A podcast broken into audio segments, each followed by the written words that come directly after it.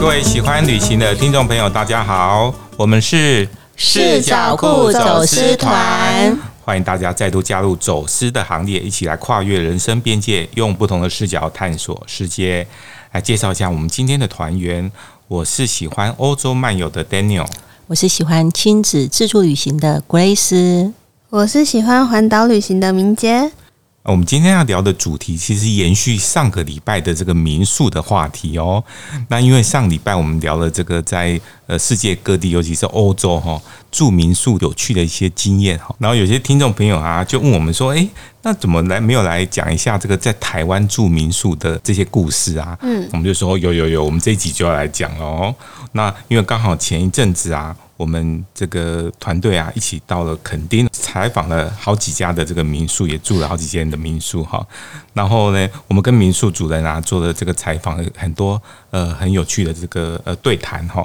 他们几乎都是经营了大概二十年左右的的这个民宿的这个老板哈，然后他们就提供了我们很多诶很有趣的这些观点跟他们这些经验的分享哈，所以我们今天就来聊聊这个垦丁民宿开箱去哈，二十年私密风景大公开哦。其实二十年算还蛮久的诶，算蛮久的，在地之深的民宿。对。所以算是比较是呃，算可能是前几前一代或前两代的这样的这个民宿了。嗯，其实我们这一次很幸运采访到垦丁的第一间合法民宿哦。然后其实我们去拜访的几间这个垦丁的这个民宿哦，它都各有各的特色的哈。像有些是诶，这个建筑很厉害，是跟这种专业的建筑团队打造出整个改造它的房子，然后出现这种很特殊这种光影的效果哈。对，而且整个。建筑就是一个绿能的建筑物，这样子很厉害，嗯，对。这种绿建筑的概念哈，对。然后譬如说，诶，像也有这个比较是充满这种农家乐哈，这种很有庄园的这种呃气氛的一个环境的这样的一种民宿哈。对，还可以喝到这个现砍的椰子哦，哎，是真的哦，真的现砍，然后诶，还第一次拔这个椰子哈，这个体验真的是很深刻，而且大家都觉得哇，非常的惊喜，这样子非常喜欢。对，然后也有的，它是诶很跟上这个现代科技的潮流哈，诶，它是提供这种很多像是不管是特斯拉或者各种品牌的这种电动车这种各种的充电桩。哦，我觉得这个真的太有这个环保概念跟太有行销概念了，因为整个哈，我们到垦丁去度假，很多人因为现在是趋势潮流，一定会开这个所谓的电动车去。对，那你没有充电站，你怎么办？因为你们知道说，垦丁是在这个台湾的最南边的这个半岛，对啊，光距离这个高雄都要距离两个多小时哎。嗯，如果你开车哈，在垦丁没有充电站的话，其实要回程真的是一个很大的问题哦。嗯，那我觉得这家民宿的这个二代的这个老板有没有就会想到这种概念，然后他自己这个从零到有都是他去接洽这些充电站有没有，然后从申请然后到哎，现在居然是说垦丁很多的这个民宿业者都来请教他，那他也不尝试的告诉大家，因为其实当充电站越多的时候，其实对垦丁的观光一定来讲是有。这个所谓的方便性，所以我觉得他们经营了二十年的这些民宿业者哈，他的考虑的方向哈跟格局已经不再是我自己的民宿经营的好不好，而是希望整个垦丁的这个旅游都能够蓬勃发展。嗯嗯，他是觉得说，哎，这个旅游业哈，这个民宿业真的是这个各具各的特色哈。只要这个大家喜欢来垦丁，大家都有生意可以做。嗯，这个很重要哈，就是这个区域共荣的一个这样的概念了哈。所以像刚刚我们讲的说，不管是你的建筑有特色，或者你的这个科技的设施有特色。或者是你的餐饮有特色，或者你的这个环境有特色哦，其实他们都各自啊去营造出自己的一个独特的定位哦，来吸引不同的这种客群哈。整理出来有这个三大风格，有所谓的这个台湾风，然后跟这个巴厘岛风，跟这个地中海风哦。其实不只是垦丁的民宿哈，现在好像在台湾的不同的这种地方哈，你大概就原则上是可以看到这三种风格，它是有一个时间顺序的概念，然后早期是比较这种台湾这种呃本土风啦哈，而且这三种风格好像特别容易在有海的地方出现。哦，对啊。所以靠海边的地方哈，诶，它很容易就是因为这样呃靠海哈这样的一个呃环境的这种地势的关系哈，所以它就会营造出说，诶，要么就是说这个巴厘岛风哈。要么就是蓝白的这种地中海风哈，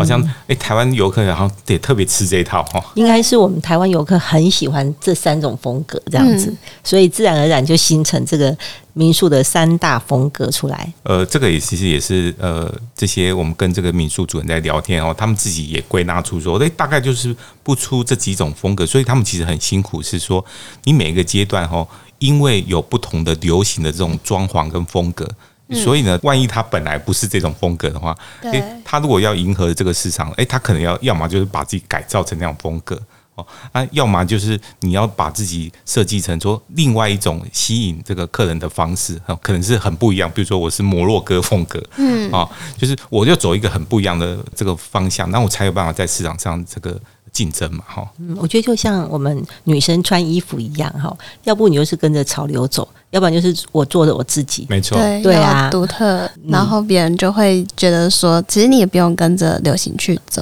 对啊，要不然你看哦，现在这个 Villa 独栋的民宿兴起啊，然后这些民宿业者都纷纷的聊起来说：“哎，现在民宿有有四宝，你知道吗？”嗯，哪四宝啊？哎，人参、貂皮、乌拉草。那是东北有三宝。然后讲到哎，以前早期吼是只要有第四台啊，冷气跟网络就可以了。现在这些东西好基本哦。呃，对啊，现在这样子已经不能满足游客了，所以现在民宿的四宝就是要有这个独立的这种游泳池，可以拍这个美美的照片的。对。然后还要有这种卡拉 OK，因为要全家一起欢唱嘛，哎呀，然后要有烤肉区哦，然后还有一个麻将桌。他说现在麻将桌哈，如果不是电动麻麻将桌，已经没有办法符合 时代的潮流了。对对对，嗯，哦，所以他们真的是要与时俱进，要投资很多在这种新的设施哈。嗯，对。那可是我觉得这几间我们刚好访问的这些民宿的这个主人，因为他们都有找到自己的特色，所以其实他们是没有。哎，不见得就是必须要符合潮流。这个民宿四宝哈，它也一样可以做出自己的特色。只是我们看到说，哦，现在新的这个呃趋势，好像几乎一定要这四宝，让大家来，因为现在很流行这个包栋嘛。对，嗯，那当然，它这个包栋下来的费用就费用就会比较高一些，就对了。所以他们常常开玩笑说，哎，他们包栋三天两夜的这个收入啊，可能就是他们好几天的收入也不一定。嗯嗯。嗯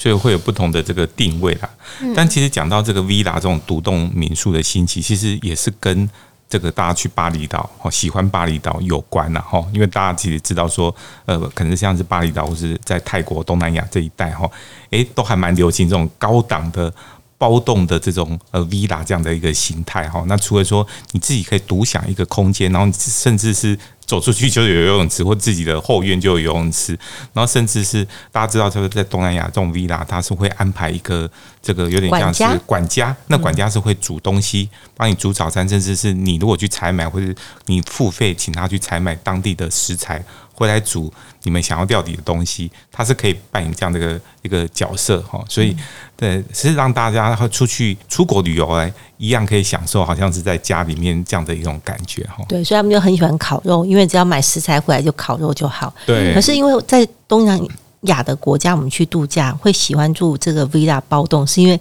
那里的费用其实是很便宜的。相对来说，相对来讲，可是其实，在台湾如果要这样包栋，其实它费用。就可能是在国外的两三倍这样子。这个我们去这个跟这些民宿的老板在聊天啊，他们就说了一个很有趣的一个现象哈。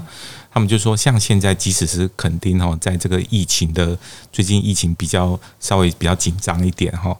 一般的旅客变少了，可是呢，也有两类的人哈，还是很喜欢很常去这个呃垦丁去包栋包这种 villa 哈，去那边旅游哈，是哪两类人呢？因为他们不受疫情的这个影响，他们收入好像还是一样，这个蛮好的，所以他们还是可以包栋。就类似说，像他们开玩笑说，就像那个金融业者跟这个药厂都很喜欢包栋。哦，那一开始我都听不懂是什么。对，对，背后有点听不懂。背后指的是什么样的人啊？背后指的就是那个，嗯，我们在垦丁大街上也有看到，就说明显的就是那种亲子的这种旅行的人很少，因为疫情关系，大家都是要保护小孩嘛，嗯，哎呀，当然就觉得尽量少出门就少出门，所以你会看到的是一群的年轻人，然后他可能就是，哎，有这种刺龙刺凤的那一种。哦，对，就哦八加九之类的，他们就讲说他们是金融业跟这个所谓的药厂，就对了。哦，要了解了解。那因为他们的收入不受这个影响嘛，所以他们还是可以很阔绰的去包栋，然后他们在里面做什么，其实外面人都不知道。对，对啊，所以他们其实说，他们如果说像这种合法的民宿，他们有闻到不一样的这个，他抽了不一样的烟啊，或者什么，他会跟他讲说，请你。离开，甚至就是我为了这个其他的这个住户的安全，好，因为如果不是包栋，一定会请他离开嘛。对对，那所以他们当然会比较喜欢这种包栋，因为嗯，这个民宿主人不知道他们在里面做什么，就对了。啊、嘿，对他希望这个就是不会受到民宿的主人跟其他房客的影响，就我要干嘛就干嘛，我要开趴，然后我要呃抽我想抽的烟，或者是我要喝酒喝到很晚，然后。吵闹啊，或者是唱歌啊什么的，这样子就可以很嗨。因为他们讲说，一般的游客啊，一定很喜欢民宿主人跟你这个交流嘛。诶，告诉你说这里有哪些私房景点，有哪里好吃的。他说你有看到一票那种八加九有没有？他觉得你钥匙交给他，你就赶快离开好了。他们的目的可能也不是在玩周边的人，对，对他们入住之后大概就不会出门了。所以他们需要这种所谓的这种呃。一应尽全的这个，他可以让他享乐的一些设施就对了，嗯，对，所以变成是说，呃，因为这样的这种呃旅客的这个形态的不一样啦，所以就区分出来哈，诶，不同的民宿它就各自走不同的定位啦，有这种是包栋的 villa，就是走高档的路线，诶，可是你要干嘛？反正我设施都给你，你要干嘛我也不管你哈。而且其实那种有一些也不是合法的民宿啦。那另外一种呢？呃，可能就是比较这种合法的这种民宿，然后甚至有一些是可能比较传统的民宿，诶，但是它还是经营一般的呃客群哈，或者像亲子旅游等等的哈，这样的这种客群，那它的价位当然就是大家比较可以接受哈，它走的这种温暖的路线，然后诶提供这种很在地的这样的一些呃私房景点的提供啊，哈，然后比如说早餐很特别的这种餐饮啊，很好的这种服务啊等等的哈，这种路线的。哦，当然，疫情期间他们就可能会这个旅客变少，他们就受到一些影响了哈。嗯，不过他们还是觉得说啊，那那个没有关系，大家就是静待这段时间过去。那他们也利用这段时间可以来，诶，一方面是休息啊，平常这个旅游旺季，他们是真的没有办法好好的休息啊，哈。然后二方面，我看我们去采访的时候，就有这个民宿主人说，诶，他的房间刚好来做油漆呀，或者是小小的整修一下，对，嗯，然后准备这个迎接哈。这个疫情后呢，大家这个对这个观光热潮的这个恢复以后啊，诶，再迎接这个下一批的旅客哈。对，而且我们也会看到他们对这个整个在地垦丁有没有，他们会很乐于的去做很多的这个付出跟贡献，就对了。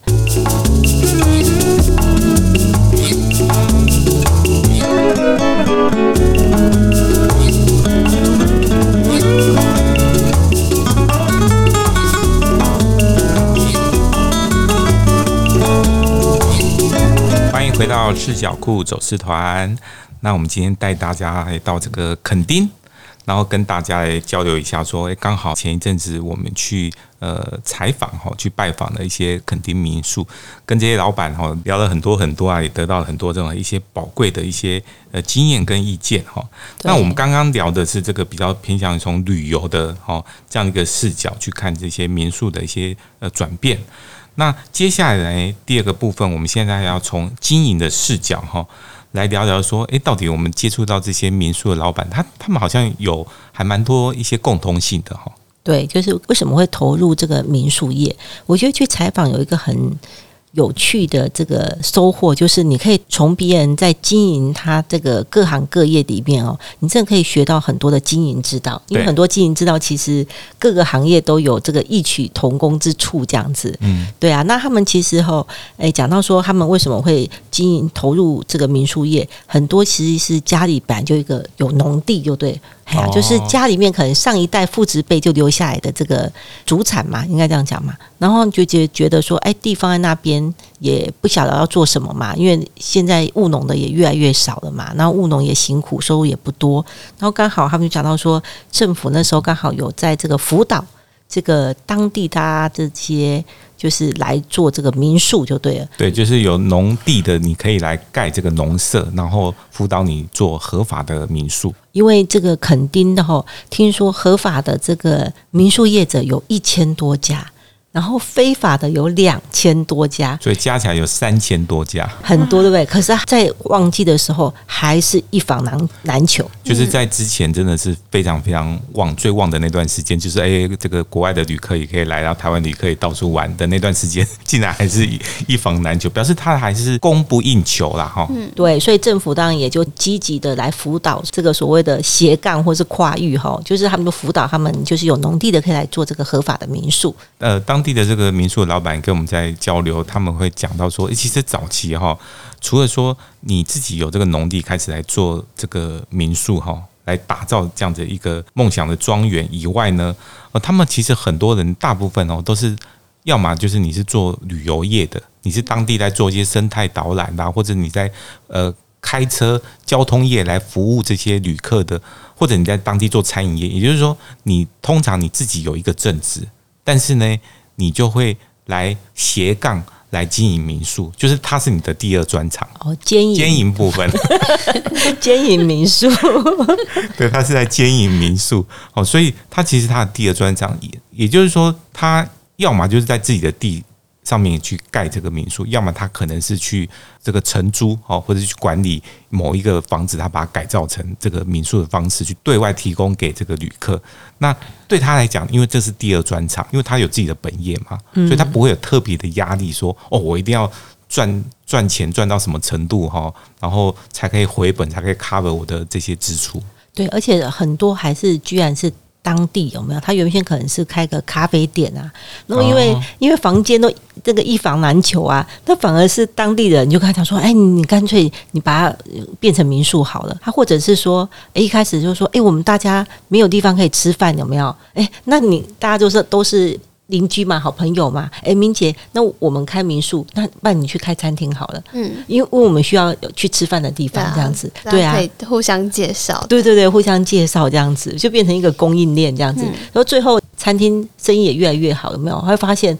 因为说真的，民宿真的是比较轻松一点点啊。因为你只要房间弄好，有没有他进来住就好了？嗯、对啊，那你餐厅你是不是还要买食材，还要很忙？对，而且不见得每一个人都会煮菜嘛。嗯、可是如果当民宿是比较简单。对，对啊，所以是因为这样子，就大家后来变成邻居，每一个都变成是民宿老板了，而且大家都会在一起聊那个经营之道，就对了。嗯、然后甚至还会互相介绍这样子。嗯，嗯，就我我的这个房间满了，有没有？哎，就介绍到你那边去，因为我对你比较了解嘛。就因为一定是。大家就是比较同频共振的人，比较会常常在一起，然后就觉得，哎，那我的客人应该到你那边也会不错，这样子。所以基本上只要自己有这个有房子有空间哈，哎，其实你把好好的整理一下哈，都可以来变成是自己的民宿来经营哈。对，他们是说之前在垦丁是真的旺季的时候是，就是前一二十年是真的很好经营，所以他们见证过这个垦丁旅游业很盛的时候，最高峰的时候，也见证到现在。疫情有没有影响很大的时候？大家知道，其实民宿有一个很特别的心态，就是跟类似这个青年旅馆、青年旅社、青旅这种东西有点类似，就是说，诶，他其实民宿主人，呃，他大部分的管理的工作，哈，他是可以丢给这个小管家或者是一些打工换宿的员工，所以他自己其实是比较不用实际上在这个。呃，执行面哈，这些例行性的这种事务上面去操烦然后，那因为很多人其实大家喜欢旅游的哦，他们其实会希望说，哎，我如果打工换宿，我是不是就可以待在你这个民宿啊？我住也不用钱哈，但是我可以帮你这个整理房屋啊哈，然后服务这个旅客哈，哎，这样子我就可以在这个地方待个呃几个月的时间，甚至一两年哈。对啊，而且他们有一个民宿的老板很好玩，他说他最喜欢用外国人来打工换宿，为什么？因为他说哈。那些外国人在那边打工换宿啊，他其实也不用做什么太多别的很繁重的工作。他说，因为台湾的旅客到垦丁去玩的旅客，超喜欢跟外国人聊天的。嗯，对哦，比较热情一点。对，因为其实垦丁是真的还蛮有国外度假的 feel 啦，哈、嗯。所以他说他们那些这个打工换宿的这些也不算员工，他只要在这个旅店里面啊陪客人聊天就好，陪他的客人聊天，然后拍拍照。这样子，他说他的生意就很好，他他觉得这样子就够了。对，而且因为他找这个外国，但是他是可能是类似是华裔的员工来打工换数的话，有一个好处是他又会讲中文又会讲英文。那他有提到一点是很有趣的是，以他的经验当中啊，找台湾的人去做这样事情都不会待很久，因为台湾人会跑来跑去，就是哎，我在垦丁住三个月，我我我腻了，我想要到小琉球，我想要到这个花东去，我以为我要回家，我想家了。对，那国外旅客，因为他本来来台湾。他就需要一个这个住的地方嘛，而他喜欢你垦丁这样的环境，所以他愿意在那边住下来。然后等于他住也不用钱，然后他还可以在这边接触这种很有旅行的气氛，然后接触国外的这种旅客，他会觉得这是一个很梦幻的一个职业啦，哈，嗯，梦幻的体验哈。诶，在他经验当中啊，觉得是国外的这样的打工换宿的员工，其实是比台湾的好用。那我觉得诶，也还蛮有趣的，第一次听到这样的一个。一个看法了哈，对啊，而且我们在访问的呃其他民宿的这个老板啊，都一直跟我们讲说，哎，你一定要问他们家那个管家，还可以交到女朋友的事情。所以他好像是跟房客这个对对对，交成男女朋友，对对对啊，那个就员工跟房客，员工跟房客，因为很容易嘛，我管家我要不要很热情？哎，假设你来垦丁玩，我就会介绍你景点的，那反正。大家都是单身，有没有？哎，说不定我摩托车可以载你，我我不知道是不是这样子啊，还可以载你去游玩一下，有没有？哎，就居然就蹦出了那个爱的火苗，这样子。所以他就是电都不顾了，对不对？没有，他趁着他那个刚好交班的时候哈，有空的时候，他就可以来。陪来尽尽地主之谊，然后尽到结果就变成是帮自己这个不偿失的 交交到女朋友，对，也不错哦。还有就，然后他们就觉得很有趣，因为这些民宿经营的这些这个，如果是比较年轻二代的，他们就说，因为他们的时间都被绑在民宿嘛，所以其实他们要交女朋友的机会有没有？出去约会的时间比较少啊。嗯，可是事实上在民宿里面要跟。这个所谓的住客哈接触的机会是还蛮蛮多的，嗯，这个倒是，嗯，对，而且不乏这个年轻的这个朋友了哈。对，这变成是他们自己自我安慰的一个方法嘛。那讲到这个二代哈，其实还蛮有趣，因为我们刚刚讲到说，诶，大部分这个第一代这个民宿经过二十年哈的发展哈，因为他们现在都面临到一个问题哈，就是。到底这个二代要不要接班的这件事情呢？如果明姐，如果你们家是这个经营民宿，你会想要接班吗？我会想要接班啊，因为我觉得就是可以跟不同的旅客聊天。但但是如果你从小就做这件事情，你从小学五年级你就开始帮忙整理这个房屋，房屋然后对，然后七早八早就会被妈妈叫起来，说还还帮忙端早餐之类的，那你还会想吗？就不会。对。对啊，所以就会变成就是有些会愿意的哈，嗯、那有些就会觉得说哦，我已经受够了，我 我我想要出去闯一闯这样子，哎，至少闯一闯几年，或者在外面学一些其他的这个经营之道，嗯、再回家来帮忙这个经营民宿这样子，对啊，对，会想要就多多看一点是那个其他的这个 接触一下其他的人事物这样子，嗯，所以我觉得一般来讲，我们看到的遇到这些民宿的老板，哎，他们其实也。这个也蛮开放的心态啊，他就觉得说，哎，没关系啊，自己的这个第二代哈，哎，他在这个想要在外地哈，不管是呃历练一下不同的这种呃工作的经验也好，哈，没有说强迫他说他们一定要回来接班或什么的，因为也强迫不了。不过我觉得听完之后，我自己是很有感触啦，因为我们的这个下一代也是跟着我们在一起做事，我就会发现说，哦，真的是，就是如果你跟二代一起在经营，真的。自己的 CQ 更重要，嗯，对啊，因为小朋友会觉得说啊，那你这么凶或者这么不讲理，或者是或者是怎么样，他就会觉得那我可以选择我不要结伴这样子，对。对，所以我觉得说这个真的是还蛮蛮值得深思的，因为你可能想说他那时候小学五年级啊对啊，他你就一忙的时候嘛，常常我们看很多，不只是民宿啦，尤其是经营那种餐饮业，一忙的时候讲话就急了，有没有？嗯、就快了，有没有？然后当下当然，如果比较乖的孩子就啊埋埋头就帮你弄一弄。嗯、可是这样的工作环境，不见得是他会喜欢跟愿意的。对啊，而且通常这个我觉得有点算是世代的沟通诶、欸。嗯，就是如果上一代不放手，然后又坚持固有的想法，那可是可能第二代他们会很有创意。他们会想要尝试新的东西，哎、欸，这个绝对有很大的冲突，是对不同时代绝对说一定会对于不不管是说这个装潢设计的理念，或者行销的手法哈，或者说，哎，我到底要不要投资一些新的硬体设备哈？对这些东西的想法一定会不太一样，因为时代不一样嘛。对，所以刚刚明姐有点到，就是这次我们采访也发现了。这个就是重点的问题。有愿意二代接班，目前已经在接班了，就是当初他可能提出说：“哎，我要用这个所谓的这个嗯电动车的这个充电站。”对。然后这个上一代就有支持。嗯。还有他说他要把十年前他就要把那个所有的冷气要全部换成变频，就是所谓的节能的。嗯。就一来是上一代要有这个，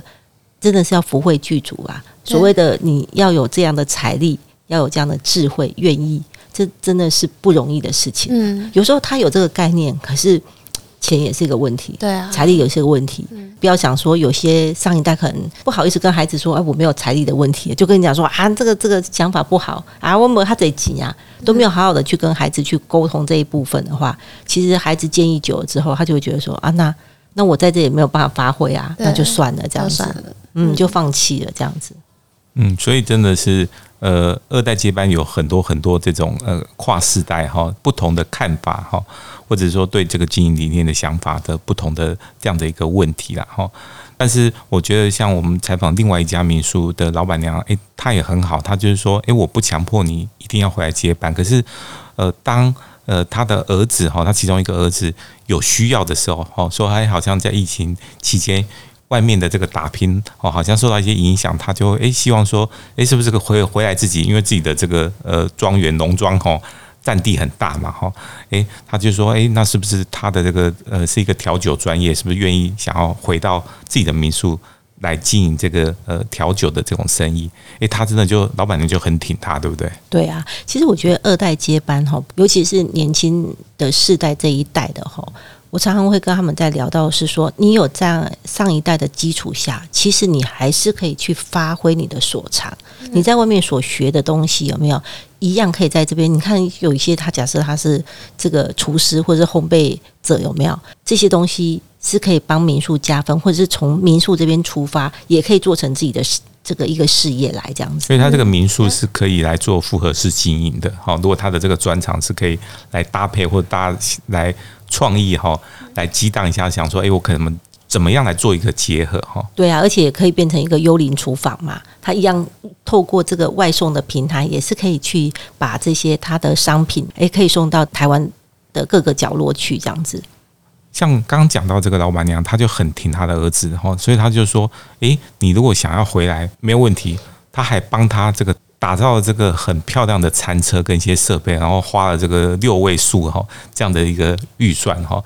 然后就是说，哎，随时你要回来，这个空间就是环境就是让你提供给你这样子。哎，对啊，我就觉得说，哎，如果我是那个去那里度假的这个游客，有没有？哎，晚上可以在星空下，然后椰子树下，有没有看着这个星光？有没有？因为那边他们这个民宿。完全是没有光害的这样子，然后喝着一杯调酒，然后听着这个爵士音乐，然后我觉得真的是比。这是在现在这种疫情当中，真的很棒哦，像在出国一样这样子，大的享受。哎呀，很大的享受。那当然，刚刚讲到说，呃，不同的这个世代哈，诶，他们的这个行销的手法哈，跟策略一定也会不太一样啊哈。那所以，其实他们也有提到说，这几年很流行的所谓这种网红的行销啦哈。嗯、那网红行销其实呃，现在会变成是，诶，有些人是当然是会。很吃这套，很吃这套啊！我们自己其实也蛮吃这套的，就是 可能要找个民宿，就会上 IG 啊，或者是网络上面去做首选。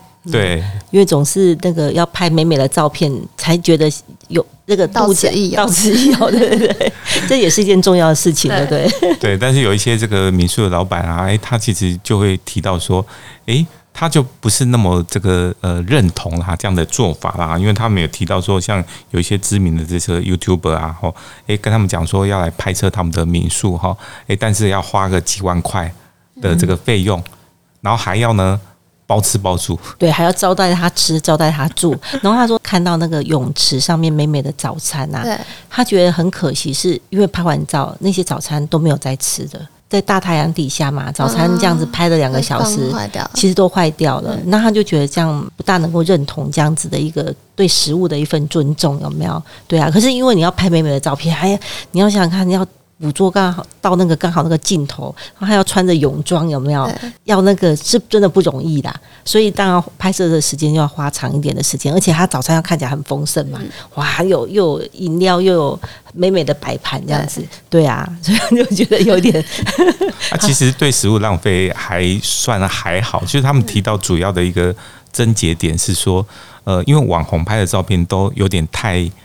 有会美化那个地方的那个那个现象，就是刚刚在讲的这个照片，照片就是骗欺骗的骗，然后就是很多旅客啊，其实是因为这个 IG 或者 YouTube 的这个影片啊、照片，然后诶，好像看起来很美，然后去到现场，他后来发现他可能是过度的这个修饰哈，或者是他只拍很局部的，把它去。呃，塑造出那样的一个气氛出来哈，但一到现场发现说，哎，啊，怎么大失所望，就是图文不符这样感觉，所以他会觉得这样东西不好，因为这个其实如果旅客来到现场以后才发现，然后订了房来到现场，你才发现，哎，不是那么一回事哦，不够真实，跟真实的落差感太大的时候，其实其实对民宿主人也不是好的事情。对啊，因为这样期待越高，失望越大。哎，对，没错。所以他们也会觉得说，哎，虽然这种呃，可能找这些网红网美哈，哎，来帮忙行销，花个钱，哎，他们说确实会有一些效果，尤其是在一开始这个节目啊，或者这个影片上架的时候，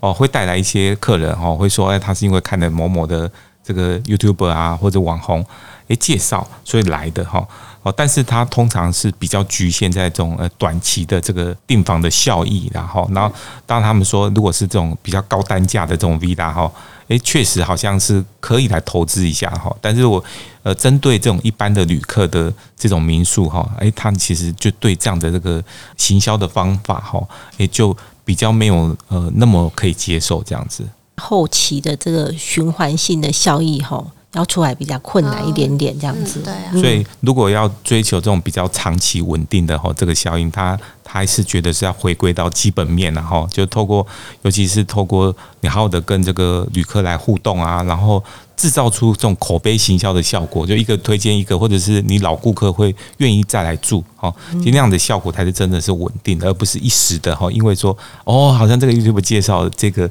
民宿，我就跟着想来凑热闹，跟流行这样子。嗯，